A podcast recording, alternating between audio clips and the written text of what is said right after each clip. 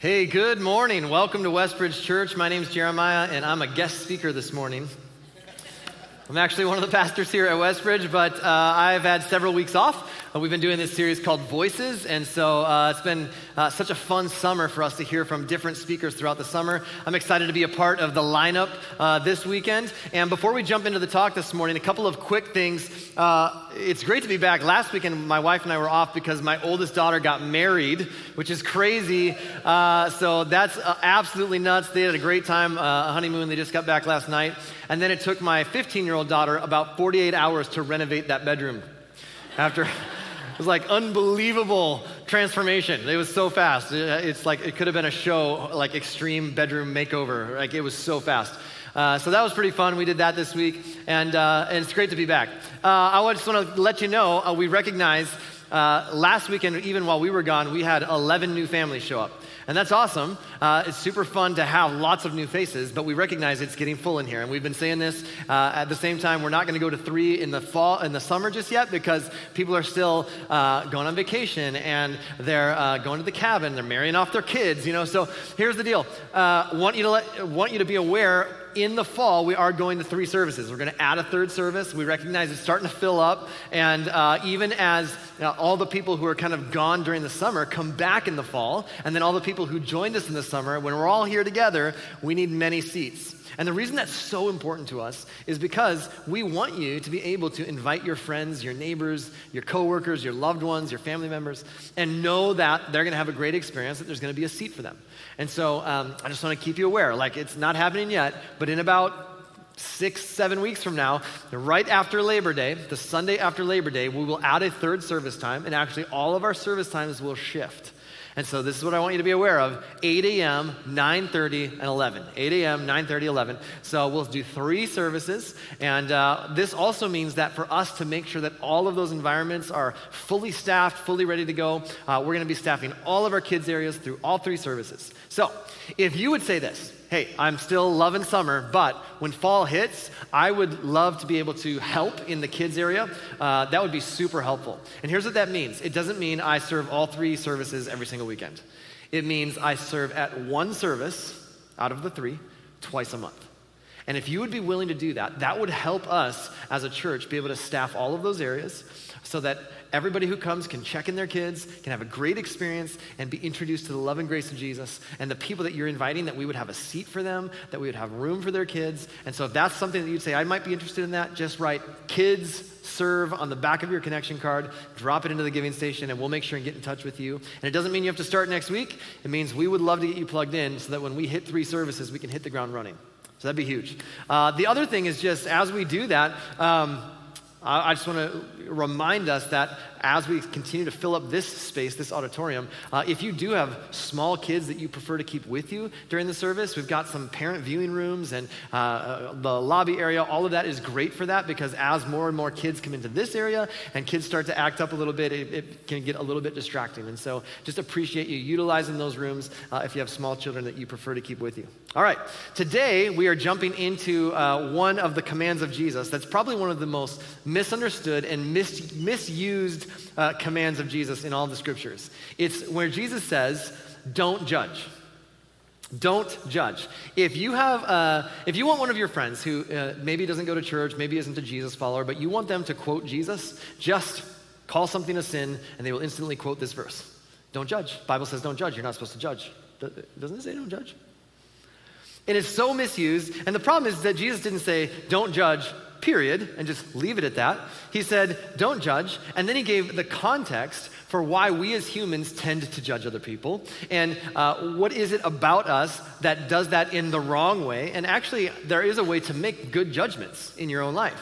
And it's ironic how quick we are. It's just something in us as human beings. We all have this propensity to look at other people and to judge them based on exterior sort of markers right? It starts for us as early as middle school or high school. There's different groups of people that fall into different categories. You've got the jocks and the band geeks and the nerds, right? The, the average Joes. Uh, in the 60s, if somebody you know, drove a VW bus and they had a beard and a necklace with a peace sign around it, you would probably call them a what? A hippie. And you're just like, yeah, that obviously, all those external markers point to that. How about in the 80s? You'd see somebody and they'd be wearing a, a suit and carrying a Wall Street journal and driving a Volvo. You would probably call them a, a yuppie, a yuppie from the 80s. And even today, if you see someone wearing a, a deep v neck with a scarf around their neck and skinny jeans and boots, and they're listening to Mumford and Sons, you'd probably call them a, a hipster. That's right. Because groups just have these things that identify them, and it's tempting for us to judge people based on these external markers, these stereotypes. Uh, think about uh, bikers. Uh, what, what's a biker's favorite color? Black, right? Yeah. Uh, a biker's favorite fabric is leather. Uh, a biker's favorite type of art? Tattoos, right. And a biker's favorite beverage? Yeah, wine coolers. Wine coolers, yeah. Absolutely. Little Bartles and Jaymes, yeah. yeah. What are the standards that you use to judge other people? What are these external sort of markers that we use to measure others? And in what ways do you judge the behavior of others? And what labels do you place on people? We've got generational labels, don't we? We've got uh, builders and boomers and, and busters and uh, Generation X and millennials and Gen, Gen Z. We've got all these labels, and we can look and we can point our fingers at a specific age bracket and we can go, well, that's why they are the way they are, because they were born between this year and this year. So this is how they think. We judge people driving on the road, don't we? Everyone who's faster than you is a maniac, and everyone who's slower than you is a moron. But you drive the perfect speed, of course. Who do you judge? And the truth is, we all do this. There's, there's just this there's something about human nature that causes us to judge other people. Is it possible you've already judged a number of people as you walked into church today? Is it possible that you, there are people in your life that you know that you judge more harshly than others based on your experiences with them? And the irony is, we all fear and loathe the disapproval of others, and yet we take this somewhat secret thrill in the dark art of judging others. And we find uh, ways to label someone who doesn't think the same, doesn't behave the same way that we do. So it, we, we tend to create these artificial boundaries, and we tend to create us versus them. And it's in all of us, it's a brokenness that all of us have. There's this propensity in human nature to do this. And here's what I've discovered the world conforms to whatever judgment I make. Like 100% of my external judgments are always true, as long as I never have to get to know that person. Isn't that fascinating? My judgments are always true as long as I never meet them in person. And what's interesting about this topic is that we live in the 21st century. We're enlightened. We're progressive, right? Live and let live, man. We see ourselves as great humanitarians.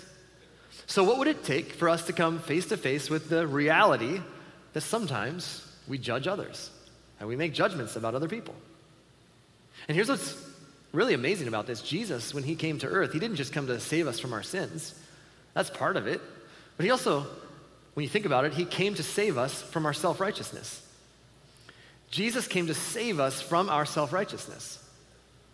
Because we have this tendency to think I'm right with God and somebody else isn't. In fact, Jesus actually reserved his harshest criticism for people who thought they had it all together.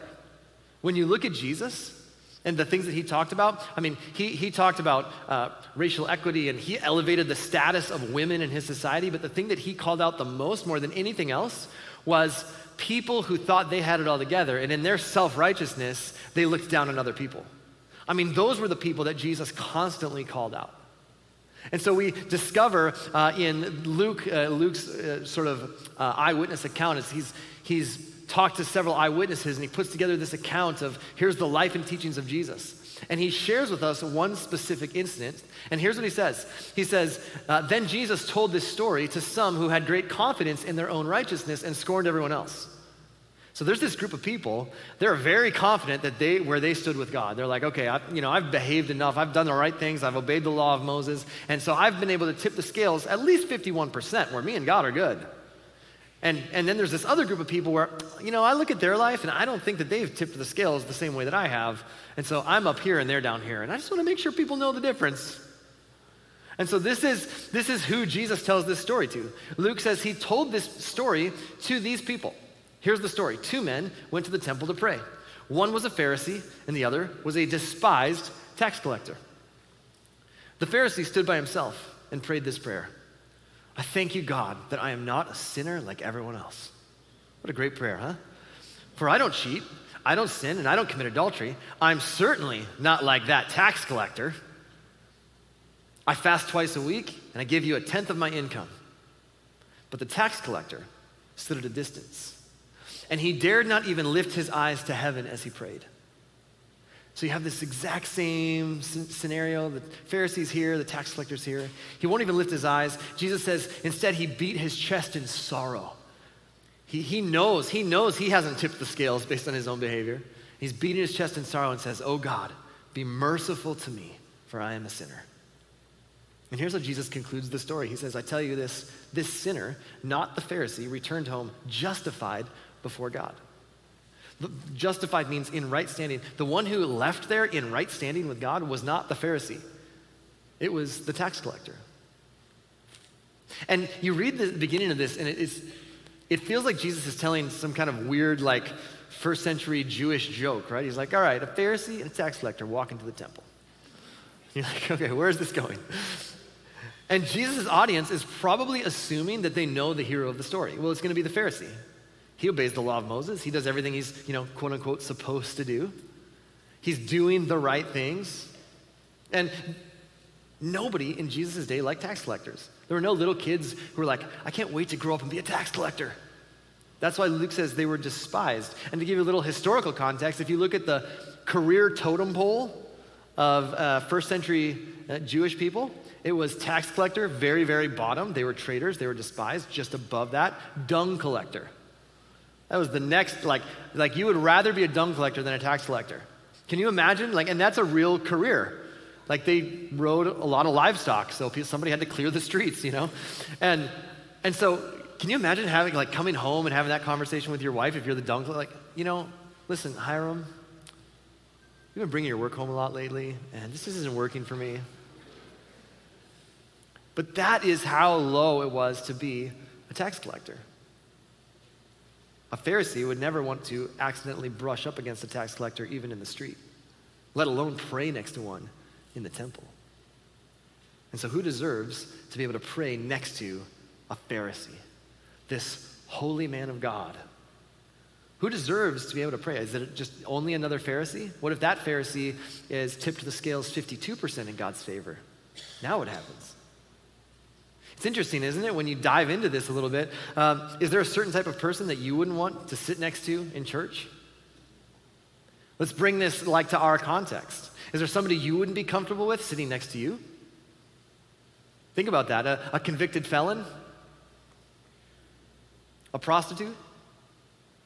Somebody who, who uh, has a, uh, an OnlyFans page? Somebody who is covered in tattoos and piercings, or maybe somebody that has none of those things and is wearing pleated khakis and a polo. Maybe uh, an alcoholic. How about a Republican? How about a Democrat? How about a cat lover? How about uh, someone who's been divorced three times? How about a card carrying member of the NRA? How about uh, a gay couple? How about someone who has HIV? How about someone who didn't raise their hands during the music? You're like, oh, people who raise their hands, they really freak me out. What about someone who did raise their hands? Think about this. Spiritually bigoted people establish an attainable standard that they are able to live up to, and then they judge everyone who doesn't measure up to that standard. And you might think, yeah, religious people totally do that. All people do that. We all do that. That's human nature. There's a brokenness in us. Everyone does that. Faith or no faith, we like to establish a standard that fits us perfectly, and then we judge people who aren't like us. And there are norms and there are man made rules that affect every organization and every country, every school, and certainly religious groups. And I'm not talking about just the basic uh, sort of uh, teachings of Jesus, where Jesus says, This is the way that you ought to live. I'm not talking about those things. I'm talking about uh, standards that we make up, where we're like, All right, well, I know God said this, but he really probably meant this, and so we're actually going to create this because, you know, God needs our help. We don't even want you to get close to that. And sometimes in religious organizations, people create these man made rules they use to determine who's accepted and who's rejected, who's in, who's out, who's one of us, who's one of them. And many of you have experienced those religious boundary markers in your past. Many of you have been burned by churches in the past that, for whatever reason, created artificial standards and locked you out. And people get excluded from churches all the time because of their past, because of their relationship status, because of uh, the clothes they wear, the politics they vote for, the music they listen to, the way that they look, the beverages they drink, maybe even the way they pray. And for Jesus, this is so important. The biggest threat to his mission wasn't people who had blown it. The biggest threat was people who assumed they had it all together. That's who Jesus called out. And here's what you need to know you are deeply, deeply loved by God. The person to your right is deeply loved by God. The person to your left is deeply loved by God. The person behind you is deeply loved by God. The person in front of you is deeply loved by God, especially if you're in the front row. and here's the deal I want you to know especially if you've never been here before, if you're new around here, if you're watching online, you need to know this that no person should ever be denied access to the love of God based on ridiculous man made external boundary markers. And no person in this church will ever be prevented from encountering God's grace because of prejudice. I want you to hear me say that. And yet it's in us. There's a brokenness in us. So, why are we quick to do this? Why do we judge? Here's what it is judging others is how I manage my image. It's so much easier to manage my image if I can create some kind of external boundary. It makes it so much easier. Passing judgment is a mechanism that allows me to affirm myself in comparison to other people. And what's great is if I can somehow uh, make sure that my image is maintained, if I can somehow paint a picture of what I am, then I'm, I'm a little bit above somebody else. And what's even better, if we're honest, is okay, somebody who the, the, the, world or society kind of assumes is higher than me, and somehow I can lower them and get above them. That's even better, right? Because then I can really manage my image. I can elevate my own stature in my own head or in the eyes of others or maybe even in the eyes of God. That's exactly what the Pharisee was doing. And so I want to take a look at some verses where Jesus specifically teaches on judging. And what does he say about it? So we're going to read them together. We find them in Matthew chapter 7. Jesus is doing this teaching on what it looks like to follow his way, to live life his way. And a part of this, he approaches this thing because this was a problem. It was a problem in the first century. It still continues to be a problem for us today. So here's what Jesus says Matthew chapter 7, he says this Do not judge, or you too will be judged. For in the same way you judge others, you will be judged, and with the measure you use, it will be measured to you. I think it's really important for us to understand exactly what Jesus means by judging others. What does it mean to judge others? This verse is used incorrectly, misused, misinterpreted all the time, probably more than any other verse in the Bible. So, what is Jesus really talking about when he says, don't judge? Well, let's look at some of the specific ways that you and I tend to judge other people. And maybe we don't even think about this in terms of judging others, but this is what we do when we do these things. Number one, we elevate ourselves by lowering others. I make myself feel better if I can lower somebody else. And what Jesus is saying about judgment is first, don't try to elevate yourself, either in your own mind or in a social setting by lowering other people.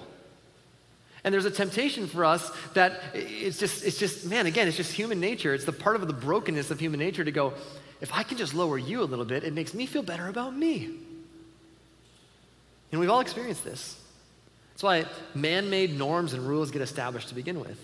It's why, it's why we are tempted to create stereotypes and labels for people in middle school and in high school, and sometimes we just never outgrow that because we want to elevate ourselves to manage our image. Here's another way that we do that we confuse behavior with identity. Here's how that works. When my kids were younger, we always, and we still want them to know this, but especially when they were young, we wanted to establish this with them. sometimes, you know, one of my kids would lie to one of my other kids. And so the other kid would come and tell them, and they'd be like, they're a liar like, well, they're not a liar. No, they're a liar. It's like firm, like they are a liar. This is who they are. We should brand liar across their forehead. They're a liar. Like, okay, slow your roll there. What, tell me the story, right? And it'd be like, oh, you know, somebody fibbed about something or they were trying to play a prank on them or whatever. And here's what we wanted them to understand early on because it's so important to understand this about human beings that your behavior is different than your identity. Just because you do something that doesn't necessarily line up with the way of Jesus does not make you that. If you stole something, it doesn't make your identity a thief. If you lie, it doesn't make your identity a liar. It means you, you behaved in a way that it is not in line with who God created you to be. And so that's the tension. But when we automatically assume and, and when we put the two together and we go, well, this is what you've done, therefore this is who you are, we are putting ourselves in the position of God because only God determines identity. And when God looks at people, he does not determine their identity based on what they've done. Otherwise, my identity and your identity are big time in question. Instead, he looks at them and he goes, No, that's my son and that's my daughter. That's their identity. That's who I created them to be. Now, they may have behaved in a way that isn't consistent with their identity, but that doesn't change their identity. And when we make the assumption about someone based on something they've done, that this is now who they are, we, we have done a huge disservice to them and we've done a huge disservice to ourselves. Because that we have taken on the role of God. Only God gets to determine identity, and what He determines about people is that He loves them, that He cares about them. They are His son and His daughter. Here's another way that we judge other people. Number three, we evaluate the worth of one another. We evaluate the worth of one another. When you evaluate the worth of another person, you're assuming divine responsibility because only God gets to determine worth. Only God gets to determine value. And so Jesus wants to be really clear. Like, if you're going to judge other people, the way that you judge is going to be judged back to you. The measure that you use is going to be the measure used to judge you. Be really careful when you start to judge other people. And then he continues and he says this Why do you look at the speck of sawdust in your brother's eye and pay no attention to the plank in your own eye? It's fascinating, right? How can you say to your brother, Let me take the speck out of your eye, when all the time there's a plank in your own eye? Now, you're not laughing as hard as Jesus' original audience probably would have laughed because uh, Jesus' audience would have thought this is hilarious.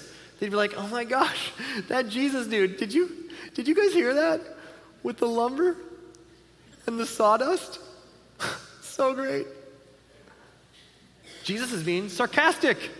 This is figurative language, right? This is hyperbole to make a point. And he's making a point through exaggeration and sarcasm, which I love because I have always believed that sarcasm is a spiritual gift. and sometimes people come to Westbridge and like, you guys are so, you know, irreverent and sarcastic. Did you know at one point in, in Jesus' same teaching, he says, if your hand causes you to sin, cut it off. And if your eye causes you to sin, gouge it out. Just look around. How many one handed, one eyed people do you see on your row? Not that many. Yeah, because what is Jesus doing? He's, he's making a point. He's not being literal. Jesus is this amazing storyteller and communicator, and so he paints this picture. He says, Look, don't assume God's responsibility by evaluating the worth of others. You don't get to do that. That's God's role.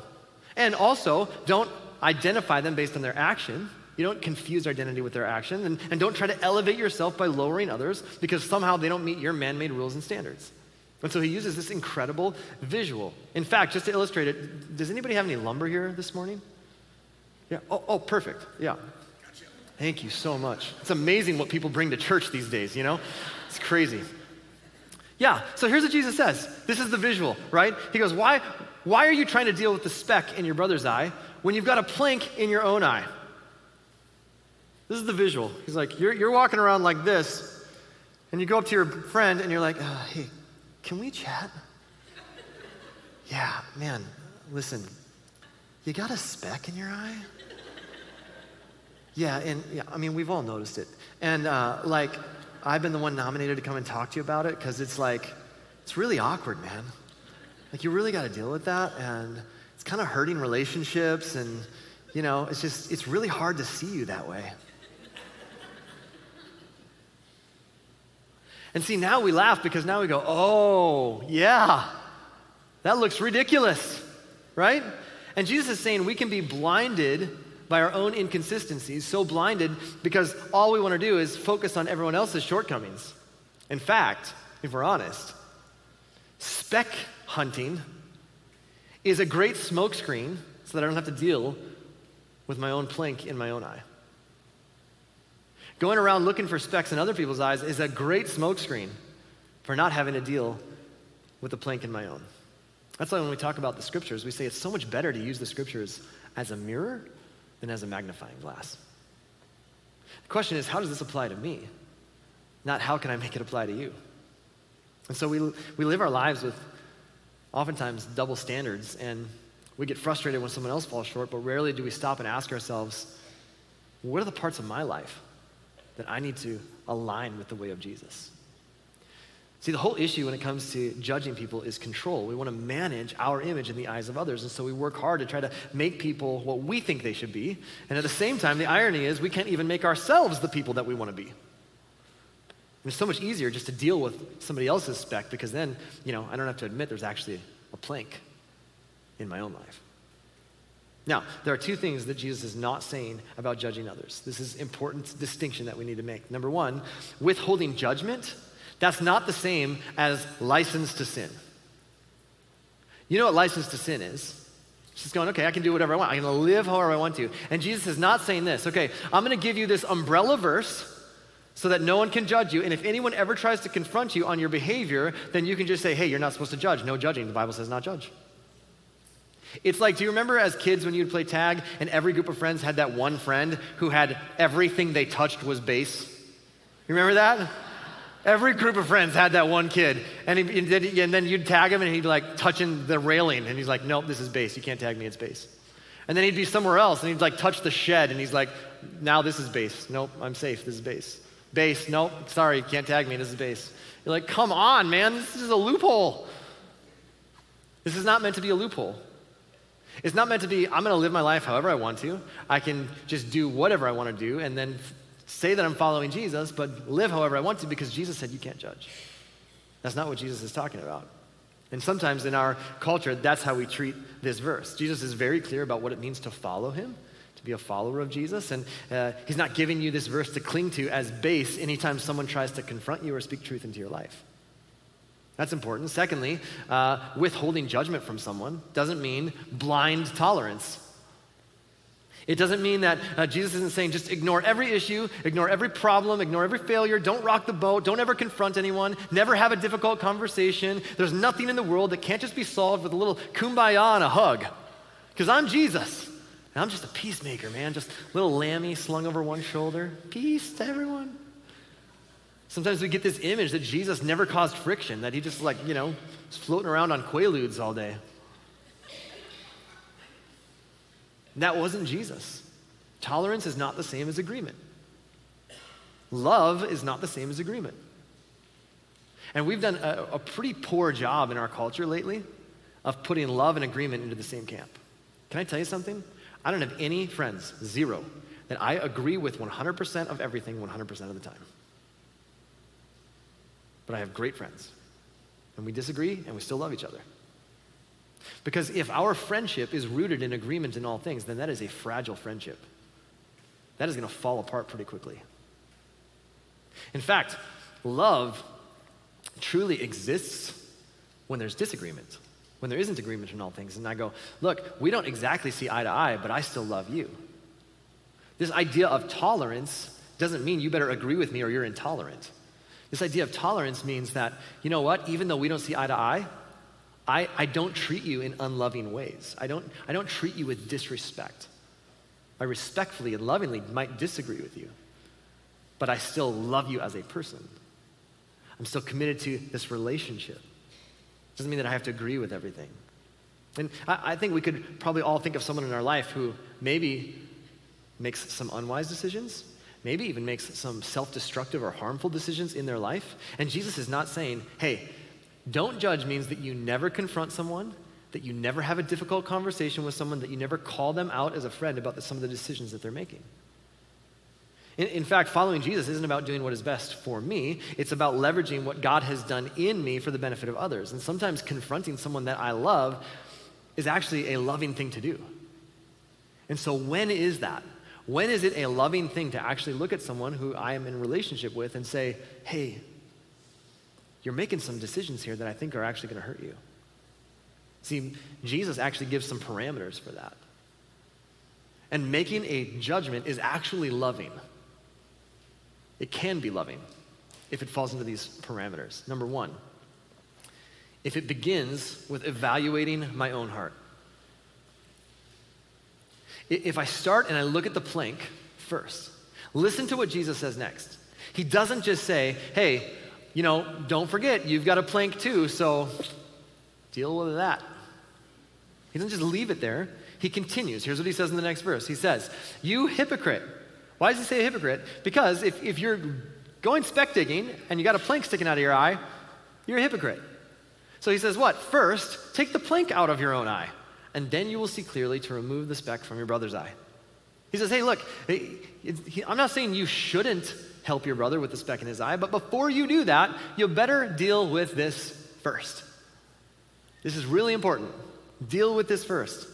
See, our response to either sin or unwise decisions or destructive lifestyle that we see uh, in other people is to first look within my heart and say, God, what do you want to do with me? And if we do this, we would be better off and our friend would be better off. And Jesus says, if you're too insecure, if you're too self righteous, if you're filled with too much pride that you can't honestly self evaluate the areas in your own life where you fall short, you have no business talking to somebody else. In fact, do you know why our culture has oftentimes written off the church as being hypocritical? It's not because people in our culture are unaware of the speck in their own eye. It's just that they are so, it's just been so obvious, they've seen an unwillingness on the part of the church to deal with the plank in our own. They see the church as standing here with a plank and a bullhorn yelling at them about their speck. And if we're honest about our own level of brokenness, about our own need for forgiveness, about our own need for God's help, then we might actually be in a position to help someone else. And honestly, that's what the church is it's a group of broken people. None of us are Jesus Jr., none of us have graduated. All of us are doing our best every day when we wake up to put one foot in front of the other and to go, Today I'm doing my best to follow the way of Jesus, to love like Jesus loves, to live like Jesus lives, to follow his way of living. And then there's days where I fall short and I make poor decisions, unwise decisions, unloving decisions, selfish decisions, wrong decisions, things. Things that I know are wrong while I'm doing it, and I still do it anyways because in the moment I was emotionally attached to something down that path. And I decided to do it anyways. And what is that? That's what it means to live in community, that we would help one another when we fall. That, that we would pick one another up, recognizing, okay, I need God's help and you need God's help. And, but first, I'm going to deal with my own self evaluation. I'm going to ask for help from other people as I deal with this. And then I'm in a position to then help others when they fall. But first, I deal with this before I go looking to help other people. First, I, I point inward and go, God, what are you doing in me? And secondly, making a judgment can be loving if it's motivated by a desire for restoration. If it's motivated by a, by a desire to just be right because you know you're right and it's fun to be right, it's a very bad motivation. It, it, it's how you communicate that makes a difference. And, and are you approaching this person with grace, or is this just a vehicle of judgment for you? There's a big difference between a meat cleaver and a scalpel, but both will get the job done. I don't know any guy who's going to get a vasectomy with a meat cleaver over a scalpel. See, the scalpel does as little damage as possible to bring healing. And Jesus clarifies what this means. In the next verse, he gives a lot of clarity around this. He says this Do not give dogs what is sacred. Do not throw your pearls to pigs. So there you go. I mean, duh, right? Clears it right up. And then he continues and he says, If you do, they may trample them under their feet and turn and tear you to pieces. So I think we all got that, right? All right, let's close in prayer. Like, did I miss a verse? What happened here? Jesus was like, all right, guys, don't judge the measure that you judge. Also, like, don't dig in the specks because you got a plank. And also, like, I know you're really tempted to throw all your jewelry to farm animals, but, like, don't do that. And you're like, what happened? Well, what if there's actually a flow? Like, what if the, the, the pearls to the swine actually relates to the lumber, which relates to the judging? And that's exactly what's happening here. This is a, a question of discernment, it's a question of approach, and Jesus is saying this okay, don't, don't take on God's role by determining someone's worth and elevating yourself over them. You're not in a position to do that. And by the way, don't go try to dig out everyone else's problems when you've got problems of your own. Do some self evaluation first, and then you might be able to actually help someone as we help each other move forward to become who God's created us to be. And then don't give sacred things to people who won't appreciate it. What is a pig going to do with a pearl? It's just going to trample it. They don't appreciate it. There's no value in that to them. So Jesus is saying to use discernment in who and in how we choose to confront if it's needed. How we have those conversations. And just because you think you're right doesn't mean that someone will hear it and respond the way that you want them to. And if you feel that you need to make a judgment and confront someone, then your motivation, your end game, if you feel like, man, I, I need to have a difficult conversation with someone because I love them and care about them, your end game must be restoration. It must be for their benefit, not because you think you're right and you enjoy being right. And when you think about it, it's exactly what Jesus did for you and me. See, when Jesus came into our world, one of his closest friends and followers, a guy named John, writes out his eyewitness account. And when he does, this is the way that he described Jesus coming into our world. He said this about him. He said, So the Word became human. The Word is a reference to Jesus, this idea that Jesus was this thought or this word, and he comes into human form. So, so John writes, The Word became human, and he made his home among us. He was full of grace and truth. He was full of grace and truth. See, this is what Jesus did for us. He brought grace and truth. But what Jesus did is he leaned so hard into grace first. He leaned so hard into grace to let us know how much he loves us. And then in his love, he leads us to truth to help us become all he's created us to be. You see this with Jesus over and over and over and over and over again. People are brought to him, they're like, This person sinned. Did Jesus make a judgment? And he's like, I don't condemn you. But also, stop doing that because that's hurting you. And I'm so for you that you should stop doing that. But even if you can't, and even if you never do, I don't condemn you. There's this idea in church world that we've got to stand up for truth. We've got to deliver truth, deliver truth, deliver truth. And here's what happens unintentionally. The church has truth leading the train. It's the engine at the front of the train, and it's this truth train. Here's where we stand, here's where we stand, here's where we stand. And then there's this little grace caboose at the back of the train that goes, But I love you. And people go, Yeah, I feel the love. I mean, I just got clobbered with the truth train, but man, a little, little love caboose at the end feels little, pretty good for a second. And then we wonder, why isn't the church attractive to our culture? Because that isn't the way Jesus operated, and he could have. In fact, if anybody could have operated truth first and grace at the end, it would have been Jesus. He could have come into the world and gone, uh, You're wrong, you're wrong, you're wrong, you're wrong, you're wrong. I saw what you did last summer. And he didn't do that. When people were brought to Jesus, he just goes, I don't condemn you, I don't condemn you, I don't condemn you. Now go and sin no more. Go and stop doing that. I don't condemn you. But that sin is hurting you, so because I love you, stop doing that. But it was always grace, grace, grace. So here's what we want to do as a church we want to let grace and love be the engine that drives the train. It's just grace, grace, grace, grace, grace.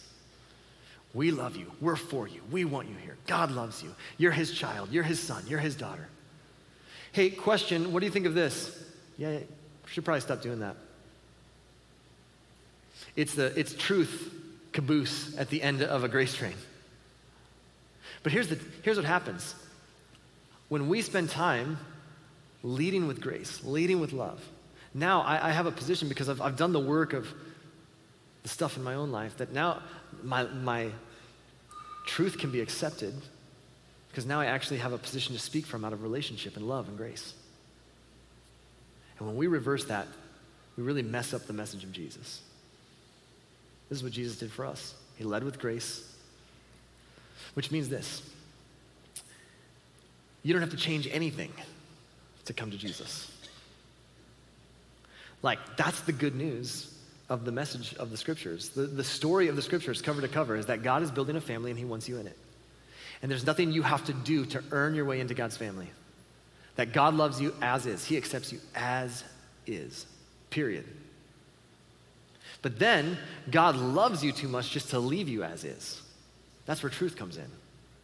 He'll never change the acceptance part. You're already in the family. That's your identity.